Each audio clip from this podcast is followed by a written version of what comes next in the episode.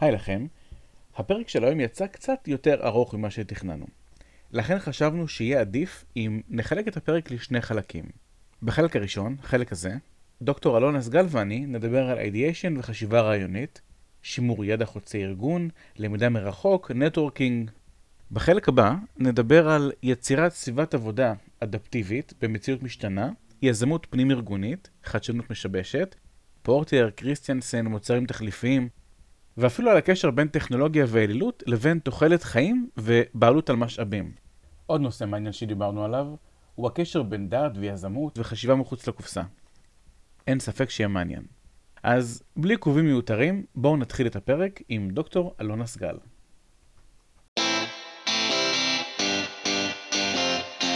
שלום, ברוכות וברוכים הבאים לפרק נוסף של Open for Business. אתם מאזינים לפודקאסט של מועדון היזמות של האוניברסיטה הפתוחה. מטרת הפודקאסט היא ליצור דיאלוג עם קהילת הסטודנטיות והסטודנטים, אשר יש להם זיקה כלשהי, גם אם רעיונית, לעולם היזמות. במסגרת הפודקאסט נרכיב את חלקי הפאזל השונים של עולם היזמות, דרך עיניהם וסיפוריהם של אנשי מפתח בתעשייה, שיחלקו עמנו את חוויותיהם ואת דרך הראייה שלהם של מושגים, רעיונות ושאר היבטים של עולם היזמות. אני מרום גולדשמיט, בוגר תואר ראשון בהנדסת תעשייה וניהול באוניברסיטה הפתוחה, כמו גם מצטיין דיקן בתואר שני במנהל עסקים בפתוחה. אני גם אחד המנהלים של מועדון היזמות בתוכנית למנהל עסקים של האוניברסיטה הפתוחה. האורח שלנו היום, ב-Open for Business, הוא דוקטור אלון הסגל. אלון הסגל הוא מנכ"ל חברת ונולה מערכות ידע, אסטרטג חדשנות ומנחה לחשיבה רעיונית. חוקר ומרצה בכיר, ראש מרכז חדשנות בלשכה לטכנולוגיות מידע. סגן אלוף במילואים, דוקטור הסגל נולד בפתח תקווה בשנת 1962, גר כיום בשוהם, והינו בוגר תואר ראשון מאוניברסיטת בן גוריון במדעי ההתנהגות, תואר שני בבר אילן, כמו גם דוקטורט במדעי המידע וניהול ידע. נושא הדוקטורט שלו היה מערכות מורכבות מסתגלות בעידן דיגיטלי. בעברו הרצה בבר אילן במחלקה למדעי המידע, במכון הטכנולוגי חולון HIT ובמרכז הלימודים אקדמיים MLA. בנוסף, היה יושב ראש איגוד האינטרנט הישראלי. כמו כן, מן הראוי לציין כי בתאריך 23 למאי 2021, אלון יעביר לחברי מועדון היזמות של האוניברסיטה הפתוחה סדנה יישומית ל-Ideation. פרטים נוספים ולינק להרשמה יישלחו בסמוך לאירוע. אלון, ברוך הבא לפודקאסט. ברוך הבא, ברוך הנמצא. תודה רבה. רזומה מאוד מרשים יש לך. קודם הצגתי אותך ב- לפי מה שנקרא הפרופיל הפומבי שלך, מידע שאספתי ברשתות החברתיות ובתחקיר שעשיתי עליך. אבל אם אתה היית צריך לסכם את עצמך במשפט אחד, אחד בלבד, מי זה בעצם אלון אסגל? וואו, אה, במשפט אחד בלבד. אלון הסגל זה אינטרדיסציפלינר. משל... אני משלב או שילבתי בחיי, החלפתי בחיי ארבע פעמים מקצוע. וואלה. אה, החלפתי ושילבתי, שוב, זה לא רק להחליף, זה לשלב. כל פעם שהחלפתי זה לקחתי גם מהמקצוע הקודם והכנסתי אותו לחדש. אה, שילבתי גם, נגיד, דת ולא דת, כאילו גם זה היה מעברים. ידעתי לבצע את המעברים. לא כל מעבר היה קל, לא כל מעבר היה פשוט, אבל ביצעתי את המעברים האלה. לדוגמה, כל uh, תואר... במשפט. במשפט. כל תואר למדתי במקום אחר או במחלקה אחרת. אוקיי. Okay. יצאתי מהצבא לפני הזמן גם, ל... לפני כאילו, לפני הפנסיה כאילו, יצאתי לתהליך מסוים וממנו עברתי לתהליך נוסף. עשיתי את זה בהרבה מסגרות, רק לא במסגרת המשפחתית. זה מההתחלה ועד הסוף, למאז ומתמיד. יפה מאוד. טוב, אחרי... 33 שנים. ריספקט.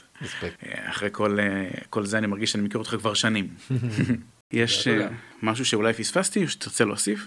יש עוד דברים שאפשר להוסיף, כמו גם משהו שקשור מאוד לנושא שלנו. הייתי מייסד, יזם של חברות סטארט-אפ, שחברה אחת עסקה במערכת המלצות פנים-ארגונית, אבל העיקר של אותה מערכת הייתה לשתף ידע רלוונטי ונדרש לאותו רגע, ולאפשר גם את אותו פתרון שנעשה כבר על ידי אדם אחד, כדי שלא יומצא מחדש.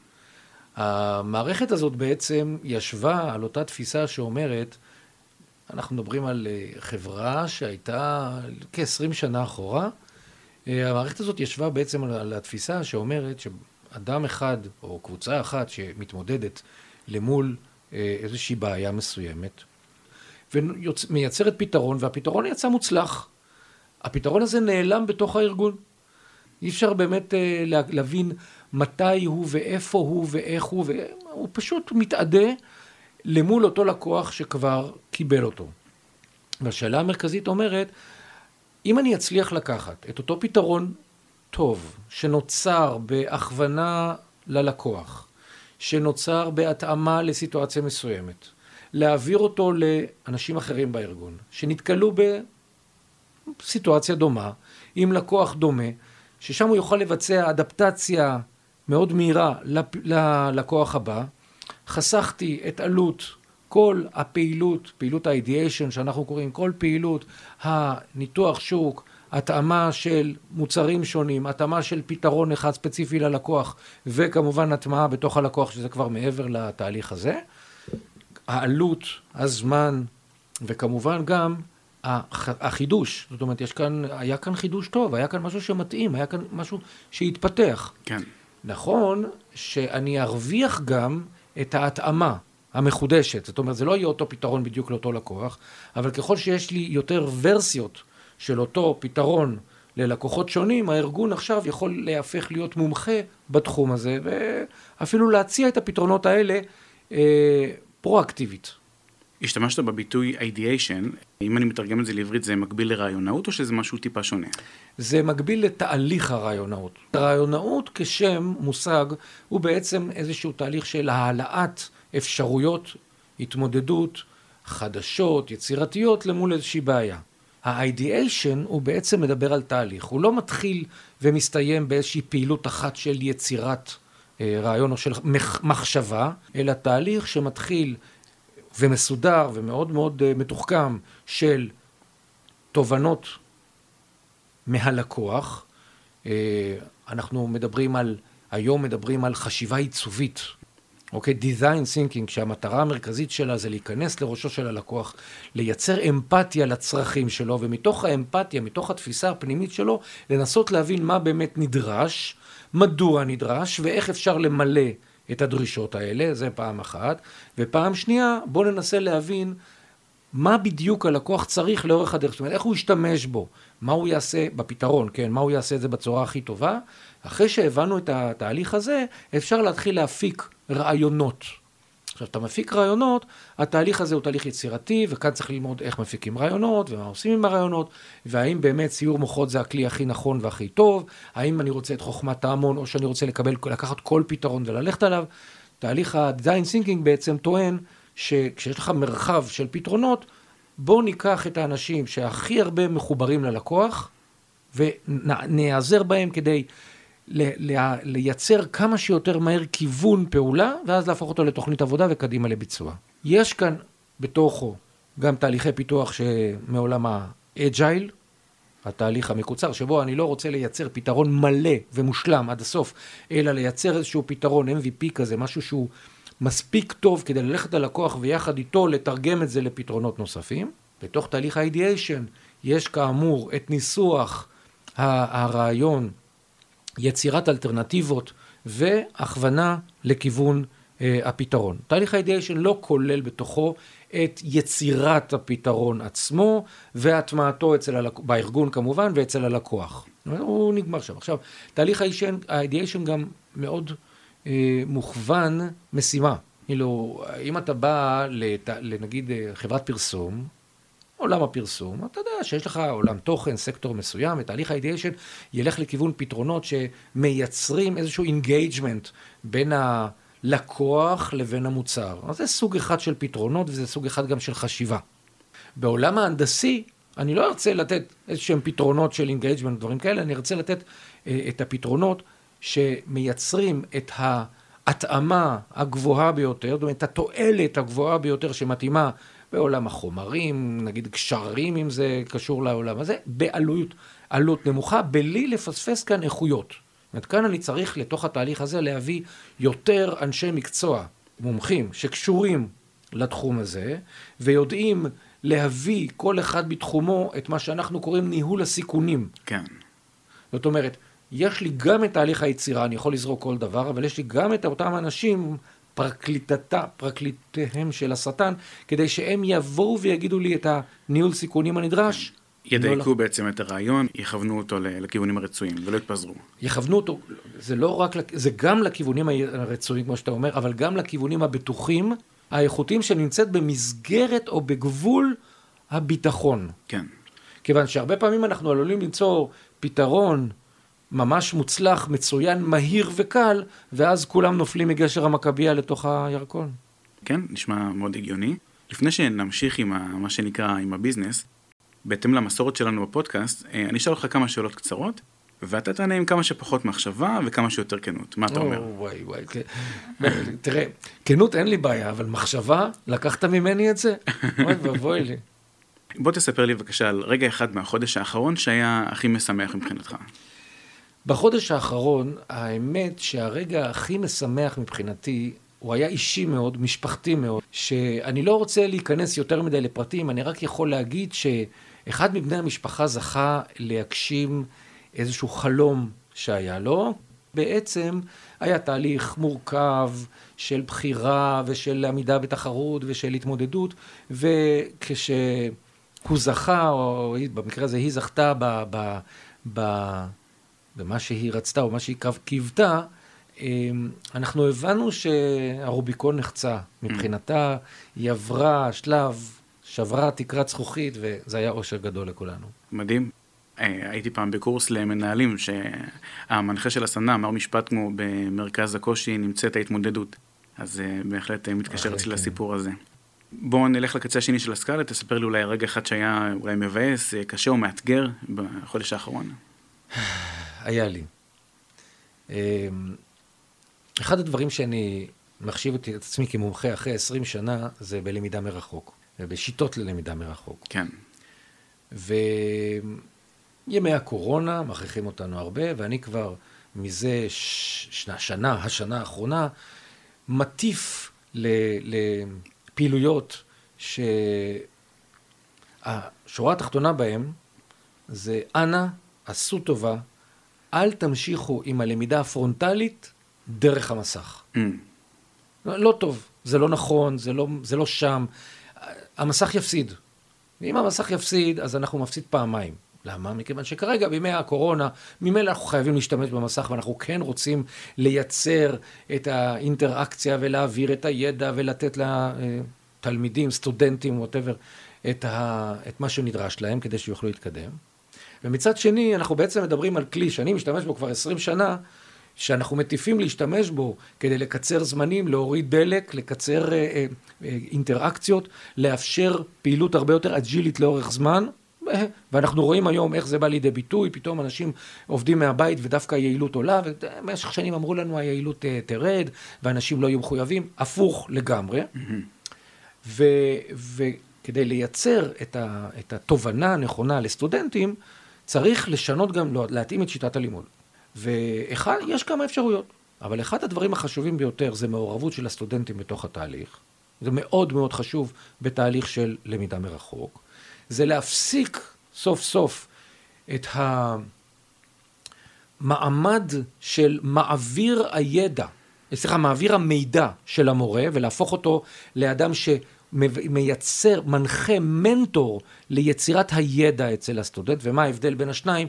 אני יכול לקחת ספר ולהקריא אותו, להקריא אותו בצורה יפה, להקריא אותו בצורה טובה, לעשות שקפרץ מדהים, שזה מה שעושים בצורה פרונטלית, אבל שם יש אינטראקציה ויש שאלות כל הזמן. לעומת זאת, באמצעות המסך פחות, מכיוון שאתה לא יכול לדבר ביחד, יש לך זמן מוגבל עד שאנשים נכנסים, וטכנולוגיה, וריבועים, וכן מצלמה ולא מצלמה, מסבך. אז אני רוצה לייצר כאן איזושהי אינטראקציה, ואני לא רוצה להעביר מידע. הייתה לי כיתה שהשקעתי את נשמתי בה, בקורס. בניתי קורס שמייצר את האפשרות למה שאנחנו קוראים תהליך הפוך. תהליך שבו הסטודנט מקבל מידע, מידע, אה, מקורות, סרטונים, אה, פודקאסטים, mm-hmm. תקרא, תשמע, תלמד, תבוא למפגש, המפגש יכול, לא חייב להיות בשעה מסוימת, הוא לא חייב להיות גם את השעה וחצי או השעתיים האלה שכל הזמן אותו דבר, זה יכול להיות מפגשים יותר קצרים, זה יכול להיות מפגשים בין לבין, בתהליך, יותר, הרבה יותר ב, בהתאמה למה שהסטודנט צריך מאשר המרצה צריך, כשבעצם מהצד מלווה אותו כל הזמן פרויקט, ביצוע פרויקט. ביצוע הפרויקט מצריך אותו, את אותו סטודנט או סטודנטית, לשאול שאלות, ללמוד את הנושא ולדון על הנדרש לו. ואכן, ביצעתי כיתה כזאת, תהליך קורס כזה, הסטודנטים הגיעו והתבקשו ללמוד, ו... ובעצם הם התבקשו להתקדם עם הפרויקט, וכל סטודנט בא עם העולם שלו ונכנס פנימה. היה לי, שמעתי אה, קשיים בתוך, במהלך הדרך, וניסיתי מאוד להתייחס. קשיים שביקשו ממני להפסיק את התהליך הזה ולעבור לפרונטלי רגיל. סטודנטים צעירים, שיכולים להיות ילדים שלי, הם רוצים דווקא לעבור למצב של פרונטלי רגיל, ככה הם היו רגילים במערכת החינוך. כן. ביקשו ממני לא פרויקט מתמשך, אלא מבחן. אה, פרויקט עבודה לא עדיף, כאילו בשביל מה מבחן עם מצלמות, 14 מצלמות מכל זה שפתוחים, בואו נלך. התבקשתי ל, ל, לדבר איתם על העבודה שלהם, האישית, שהם צריכים לעשות, ולא על פרויקטים כלליים כדוגמה, כדי לאפשר להם להתקדם. ניסיתי ללכת לקראתם, החלפתי חלק מהשיעורים בשיעורים פרונטליים רגילים לאור הקושי שהצטבר עם אנשים.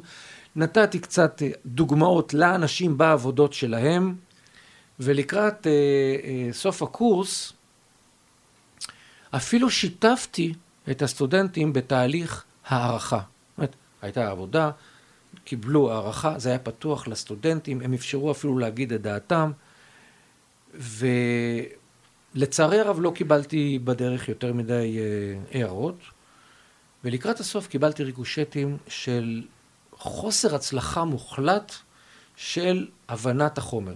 עכשיו, ראוי להגיד דבר אחד, הסטודנטים קיבלו את הציון ואז אמרו את זה. כן. הם לא ידעו שבסוף, בלי ששמנו לב בממוצע, השנה דווקא הציון עלה, hmm. יחסית לשנים קודמות. אבל התחושה שלהם הייתה, בגלל ההערות ובגלל ההערות שהיו תוך כדי, והתפתחות ולמידה, הייתה תחושה ש... וואלה, הם הולכים ליפול, ו- ובאמת יש כאן uh, כישלונות, ומתוך זה הם הגיעו, ולמה לא אמרת ככה, ולמה לא ציון ככה, ואיזה ציון נתת, ומדובר בפרויקט, זה בעצם כמו שאלה פתוחה. ההערכה של זה היא חלק מהאומנות. למה ככה ולמה ככה? הצפה שלמה של חוסר שביעות רצון, כשבעצם לפי הנאמר היה, למה לא היה פשוט מבחן ולא היה שיעור רגיל, וזה היה בשבילי. חוסר תובנה אמיתי של איך ללמוד. עכשיו, אני לא רוצה להאשים אף אחד, אלא רק את עצמי. עשיתי שם כנראה מספר טעויות בתהליך של הלמידה. לא, יכול להיות שלא היו טעויות, פשוט היה עניין של פער מסוים בגישה או בהשקפה בינך ובינם. וגם יכול להיות שבתהליך ניהול סיכונים שלהם כסטודנטים, העלות והתועלת לא שיקפו את מה שבפועל הם אולי ציפו לקבל. יכול להיות, אבל אחד הדברים שציפיתי מהם זה לעשות את תהליך ניהול הסיכונים לא כל רגע ולא רק לפי המבחן או לפי רק הציון. אני יודע מה זה סטודנטים, ברור לי, ברור לי שהציון כאן הוא חשוב, אבל רגע, לאט לאט, בואו תנסו לראות אם אתם מתמודדים עם זה, בואו תנסו לראות אם זה נכון, בואו תנסו לראות גם את ההערכה. אתם יודעים מה? תסתכלו אפילו על הממוצע הכללי לפני שאתם מסתכלים על הצלחת הפרטית. הציונים בממוצע עלו. כן. אוקיי. ועוגמת נפש גדולה.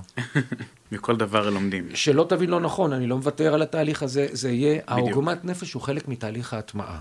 ה-ideation, דרך אגב, כשמדברים על תהליך ה-ideation, הוא חייב לקחת בחשבון גם את תהליך ההטמעה. העוגמת הנפש שלי הייתה שכנראה משהו כאן התפספס גם אצלי. אבל לא בכל הקורסים, יש קורסים שהצליחו. כן.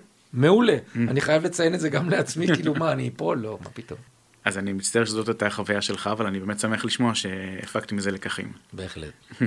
אם היינו עושים rewind לתחילת החודש, מה לא אמרת והיית רוצה להגיד, ולמי, אם תרצה לחלוק? או, לאשתי... משהו אחד. לאשתי הרבה דברים. תמיד. לילדים שלי, מה כל הזמן. ולהורים וכן הלאה. אה, כן, הייתי רוצה להגיד, לא אגיד למי, כיוון שזה קשה. כן. אתה יודע מה? יש לי גם דוגמה מאוד מעניינת. אוקיי. ללקוח, או במקרה הזה לקוחה.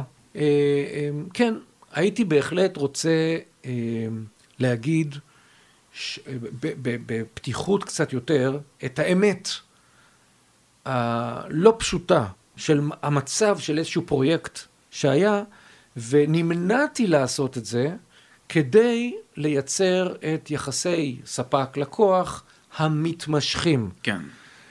ובמצב כזה, יש קושי להגיד את הכל כמו שנדרש, אה, מכיוון שבמקרה הזה, לא בכל מקרה, במקרה הזה היה צריך, בוא נגיד, להיות קצת יותר נחרץ, אבל אין שום טעם להיות נחרץ אל מול לקוח, כן. אם אתה יודע שיש כאן יחסים לאורך זמן, ואולי למה, במה- במהלך הזמן זה ישתנה, אבל כן היה. מה שנקרא להפסיד בקרב כדי לנצח במלחמה. נכון מאוד, זו אמירה מאוד, ממש בדיוק לעניין. דרך אגב, האמירה הזאת טובה גם לקורס המתוקשב. קרב אחד הלך, אבל בגדול היו קורסים אחרים שהצליחו, וזה ימשיך, וזה יתפתח. מעולה. יש משהו שאנשים לא יודעים עליך והיית רוצה שידעו?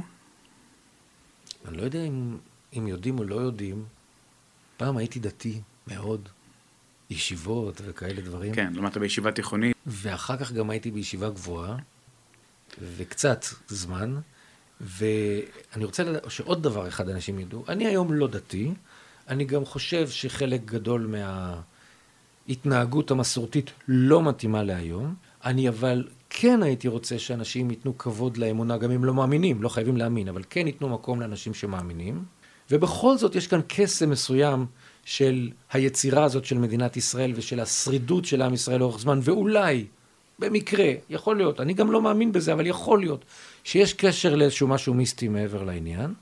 אה, אה, ו- ו- וזה כן חשוב לי לתת, לה, שאנשים ייתנו לחבר'ה הדתיים את המקום שלהם.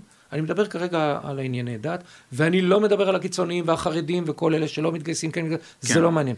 אני מדבר רק על האישו הזה של מדינת ישראל. אני חושב שלאמונה הזאת אין שום קשר למסורת, יסלחו לי האנשים שחושבים ככה. יש כאן אמונה שיכולה להיות מותאמת גם לעולם של ימינו ולהתחדש ולהתפתח וכל מה שנדרש, ו- ואתה לא חייב להיות לבוש כל הזמן אותו דבר ו- וכמו שהיה פעם. כן. אה, אני, זה קטע שהוא בעיניי חשוב, הסובלנות הזאת והחיבור הזה, והלתת מקום וכבוד, מכיוון שכמו שהנשיא אמר, השבטים כולם מייצרים את מדינת ישראל כל כך טובה כמו שהיא, ולא רק אחד או השני. יפה. שאלה לא כל כך קשורה, אבל סתם אה, מעניין. כמה זמן לוקח לך להתארגן בבוקר? אתה מדבר על בן אדם ששעת הקימה הממוצעת שלו היא בין 4 ל-6. עם התרנגולים. אה, כן, התרנ- כן, לפעמים אני צריך להעיר אותם, אבל אה, לא הרבה, ממש. או פעילות גופנית מאוד מהירה, או עבודה על איזשהו מאמר או ספר בשעת אה, זמן מוקדמת שהיא הכי, הכי כיפית. או לפעמים, לפעמים לקום ופשוט לשקוע באיזשהו פודקאסט כזה כיפי, או, או בנסיעה, לפעמים כן. זה נסיעה. מהמם. ולפעמים זה גם טיול. כן, אשתי ואני לפעמים יכולים לקום בבוקר מוקדם ופשוט ללכת. יפה מאוד. עמוד הוויקיפדיה שלך מציין קטע מחלוצי השימוש בסביבות מקוונות ומתוקשבות להעברת קורסים אקדמיים בלימודי מרחוק, גם דיברנו על זה קודם. רציתי לשאול אותך, איך אתה מחבר את זה ליזמות, חדשנות, ראיית הנולד? כי בסופו של דבר, אנחנו כאן בפודקאסט של האוניברסיטה הפתוחה, שכבר עשרות שנים בעצם מנגישה את הלימודי מרחוק, אם פעם בטלוויזיה, טלפקס, מה שהיה פעם האוניברסיטה המשודרת, ועד היום בעצם בזום, שהאוניברסיטה הקדימה את זמנה. גם אתה הרי עוסק בעולמות האלה, אם תרצה אולי בכמה מילים אה, לדבר על זה. קודם כל אני רוצה לתת קרדיט לאוניברסיטה הפתוחה, היא אכן עושה את זה. אני, אני לצערי עכשיו הרבה פחות, מכיוון שלפני הקורונה, כאילו, כן. הרבה מאוד היה אה, פעילות אה, פיזית, אה, אבל יש כאן אה, ידע עצום, יש כאן אנשים שמקדמים את הנושא הזה, יש כאן אנשים שיודעים לבצע את הנושא, הם מראשוני המו"כים בישראל וכן הלאה. אין ספק שבאוניברסיטה הפתוחה יש כאן אה, מרכז ידע משמעותי ביותר, אני חושב שהוא גם בינלאומי. אז זה דבר אחד, קרדיט. מוקים זה בעצם למידה אה, מרחוק, למידה מסיבית מרחוק, נכון? למידה מסיבית התכוונת. מרחוק, נכון, קורסים יותר מסיביים, יותר אה, מרכזיים. אה, בגדול, הלמידה מרחוק, או בוא נגיד שיטות הלמידה שנדרשות ומתאימות ללמידה מרחוק, הן שיטות למידה שמתאימות לפיתוח חשיבה, פיתוח חשיבה עצמאית, פיתוח יכולת אוטונומית ללמידה, פיתוח מיומנויות, הן של חיפוש מידע ויצירת תובנות עצמיות מצד אחד, והן של אינטראקציה וחיבורים ושילובים שהסטודנטים, שהתלמידים, סטודנטים עושים בעצמם. נטוורקינג, מה שאנחנו קוראים, כן. כדי למצוא מי הוא שומר הסף בתחום אחד, מי יכול לתת לי פתרון אחר, או איזה אנשים יכולים לעזור לי, וכל זה בתהליך שסטודנטים ממילא עושים אותם. אם תשלב את הכל ביחד, תקבל יזם. זאת אומרת, הלמידה מרחוק, בבסיס שלה, דורשת כישורי יזמות. מעניין. טובים מכל סטודנט. ואנחנו, בעולם שלנו, אה, במדינת ישראל, אנחנו זקוקים לזה מאוד. Start-up nation זה לא תמיד start-up nation, בואו נהיה אמיתיים. Hmm. זה נכון שיש לנו את התרבות, ויכול שיש לנו את היכולת, אבל לא תמיד יש לנו את ההשקעות מהמדינה, ולא תמיד יש לנו את, ה, את ההזדמנויות הנכונות, וטוב שבאים ומשקיעים עלינו מה, מבחוץ, ו, ו, וטוב גם שיש לנו יחידות צבאיות שמאפשרות לאנשים להתפרע. ולפתח את יכולת החשיבה כדי שהם יבואו אחר כך ויגידו אוקיי, אנחנו יכולים, למדנו לבד. בסטארט-אפ אחד שהיה לי, אה, בא לי אה, אדם אה, שרצה להתקבל לתכנות, אבל הוא לא ידע את השפה. זאת אומרת, הוא ידע שפות אחרות, הוא לא ידע את השפה. הוא ביקש ממני שבוע. ביקש ממני את הספרים. אז, ספרים, אנחנו מדברים לפני כן. 20 שנה. ב- לאחר שבוע, שני סופי שבוע, והשבוע ביניהם, הוא הגיע ואמר, אני מתייצב להורתך, לפקודתך. אני יכול להתחיל. הוא התקבל לעבודה מיד, לא בגלל שהוא ידע הכי טוב את אותה שפה. הוא לא. PHP אז היה.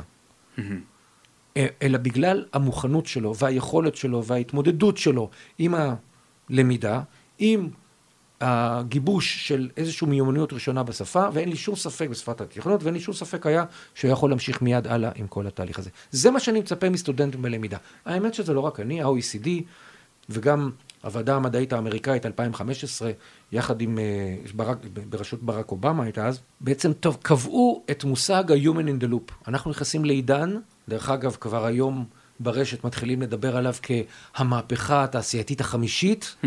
עידן אדם מכונה, השילוב. ובשילוב הזה אנחנו צריכים לוותר, כמו הרבה מאוד מהמקצועיות שלנו, לוותר על מה שהמכונה טובה יותר, מכיוון שהיא פשוט טובה יותר, כן. אבל לחזק את מה שאנחנו טובים יותר והמכונה לא תגיע לשם. וכאן אנחנו מדברים באמת על יכולות היזמות, על אמפתיה, חשיבה, אה, אה, אינטראקציה בין אישית, חמלה וכן הלאה. אנחנו מדברים על יכולת עיצוב אה, חשיבתי וממש אה, מעשי, וכל אלה הם חלק מלמידה מרחוק, מהיכולת שלי ללמוד מרחוק. לחשוב נכון, ל... אה, אנחנו מדברים הרבה מאוד על איסוף מידע. כן. אז מכונה יכולה לעשות הרבה יותר טוב מאיתנו את האיסוף מידע, ואפילו את הניקוי דאטה שנדרש כדי לייצר את, ה... את האנליזה. אבל מכונה לא תוכל טוב כמונו להב... לייצר את התובנות. ואנחנו צריכים להבין את העולם הזה, ללמוד, ללמוד, ללמוד, ללמוד, ללמוד לבד, כן. להבין את האינטראקציה. דרך אגב, אני חייב לציין שעכשיו אני חלק מוועדת מקצוע במשרד החינוך. כן. עוד אחד מהדברים שאני mm-hmm. מעורב בהם ונהנה מאוד, אה, יחד עם המפמ"רית רונית נחמיה, שהיא מובילה אה, מקצוע חדש. ויושב ראש הוועדה הוא פרופסור ניב אחיטוב, שגם הוא אדם עתיר זכויות בתחום הזה של המידע והנתונים. אה, בארץ ובעולם, כן? אה, והמקצוע הזה, שנקרא היום מידע ונתונים, הוא הבסיס לכל הנושא של מדען הנתונים, או מדע הנתונים, או אה, מנתח הנתונים, האנליסט. המקצוע הזה שילמד, נלמד עכשיו בבתי ספר לבגרות, מצריך בדיוק את האלמנטים האלו של יכולת החיפוש, יצירת תובנות, למידה אוטונומית, חלק מהבגרות זה בכלל עבודת גמר שבנויה על זה. זה מתקשר לעולם ה-BI בעצם? על זה אתה מדבר? בעולם ה-BI זה בעצם כלי שמאפשר לך ויזואליזציה הן של נתונים והן של איזה שהן תובנות כדי, או מגמות, דברים כאלה, כדי להבין איך אני מתפתח הלאה. זה כלי. כן. זה, זה, זה עולם של תובנות. אני מסכים שזה חלק מהעניין, כן, אבל אנחנו כאן מדברים על הרבה הרבה מעבר לעניין, לדבר הזה. אנחנו מדברים על הבנת הסביבה, אנחנו מדברים על חיבור בין, נגיד, רעיונות רעיונות עם עין שעלו על ידי אחרים לבין נושאים שיש עכשיו. אנחנו מדברים על חיבור של מידע כמותי עם מידע איכותני. אנחנו מדברים על תובנות של מגמות או על תובנות של חריגות. ובדיוק איך ומדוע צריך לחקור ומדוע ולאיזה כיוון צריך ללכת. להפוך מידע לידע. ולהפוך מידע לידע. כן, מעולה, ממש מעניין. זה היה החלק הראשון בתוכנית שלנו עם אלון אסגל. בפרק הבא נמשיך לדבר, וניגע בנושאים כמו יזמות פנים-ארגונית, חדשנות משבשת, ואפילו דיברנו על הקשר שבין דת ליזמות וחשיבה מחוץ לקופסה. שווה האזנה, אין ספק. נשמח לשמוע מה חשבתם על הפרק. מה אהבתם יותר, מה פחות, ספרו לנו. כמו כן, אתם מוזמנים להצטרף לקבוצת הפייסבוק שלנו בשם מועדון היזמות של האוניברסיטה הפתוחה, הקבוצה. תודה, ונשתמע בפרק הבא.